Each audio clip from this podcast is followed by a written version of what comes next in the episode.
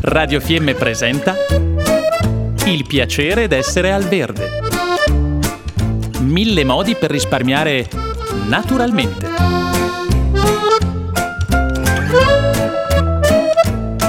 Programma a cura di Elena Osler.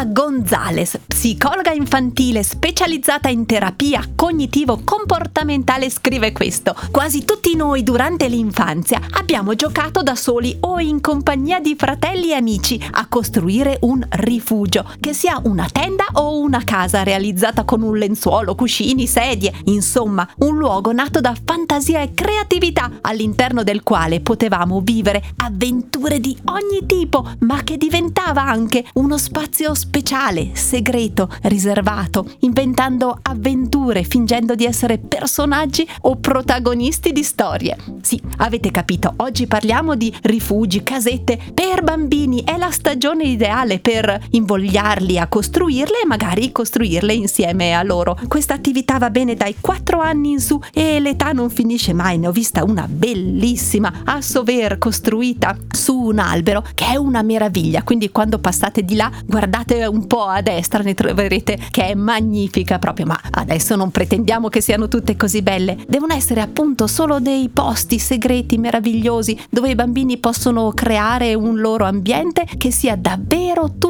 tutto loro. Possiamo aiutarli in questo, magari portandogli le cose che servono proprio per costruire una casetta, una tenda, un tipì, quello che vogliono, un rifugio, quello che preferiscono. Allora, qualche consiglio? Possiamo riutilizzare dei vecchi pallet e lì sì dovremo aiutarli perché devono essere ben incastrati. Invece per costruire una casa sull'albero, certo, dobbiamo essere più che presenti e magari farlo con bambini un po' più grandi, così impareranno anche l'uso di qualche attrezzo, martelli, seghe, chiodi e così via. Se non siamo proprio propensi a tutto il lavoro del legno, si può semplicemente fare una bella tenda. Eh, si può usare un semplice hula hop, eh, una corda, una vecchia tenda, un lenzuolo e da lì si può costruire questa casetta tenda che si può tenere in giardino per tutta l'estate. Per case più piccoline o tende più piccoline basterà anche un angolo del balcone, non bisognerà avere un prato immenso, insomma. Come soluzione la più sbrigativa e senz'altro quella che magari esteticamente dà anche i migliori risultati potrebbe essere quella ad esempio di comprare una casetta già fatta. Però risulta la soluzione anche più dispendiosa e meno creativa. Ma se costruiremo una bella casetta eh, di legno sappiamo che una volta cresciuti i bambini questa casetta potrà ad esempio diventare utile per diventare un piccolo pollaio, perché no ad esempio. Oppure tornando alle nostre soluzioni semplici e fattibili per tutti, possiamo fare un bel tipì, la classica capanna quella degli indiani,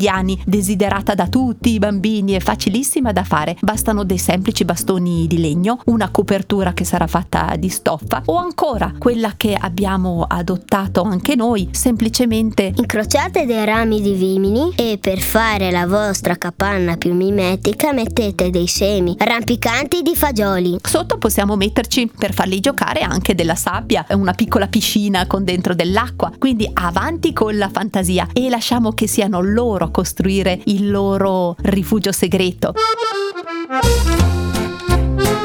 Abbiamo trasmesso il piacere d'essere al verde. Mille modi per risparmiare naturalmente.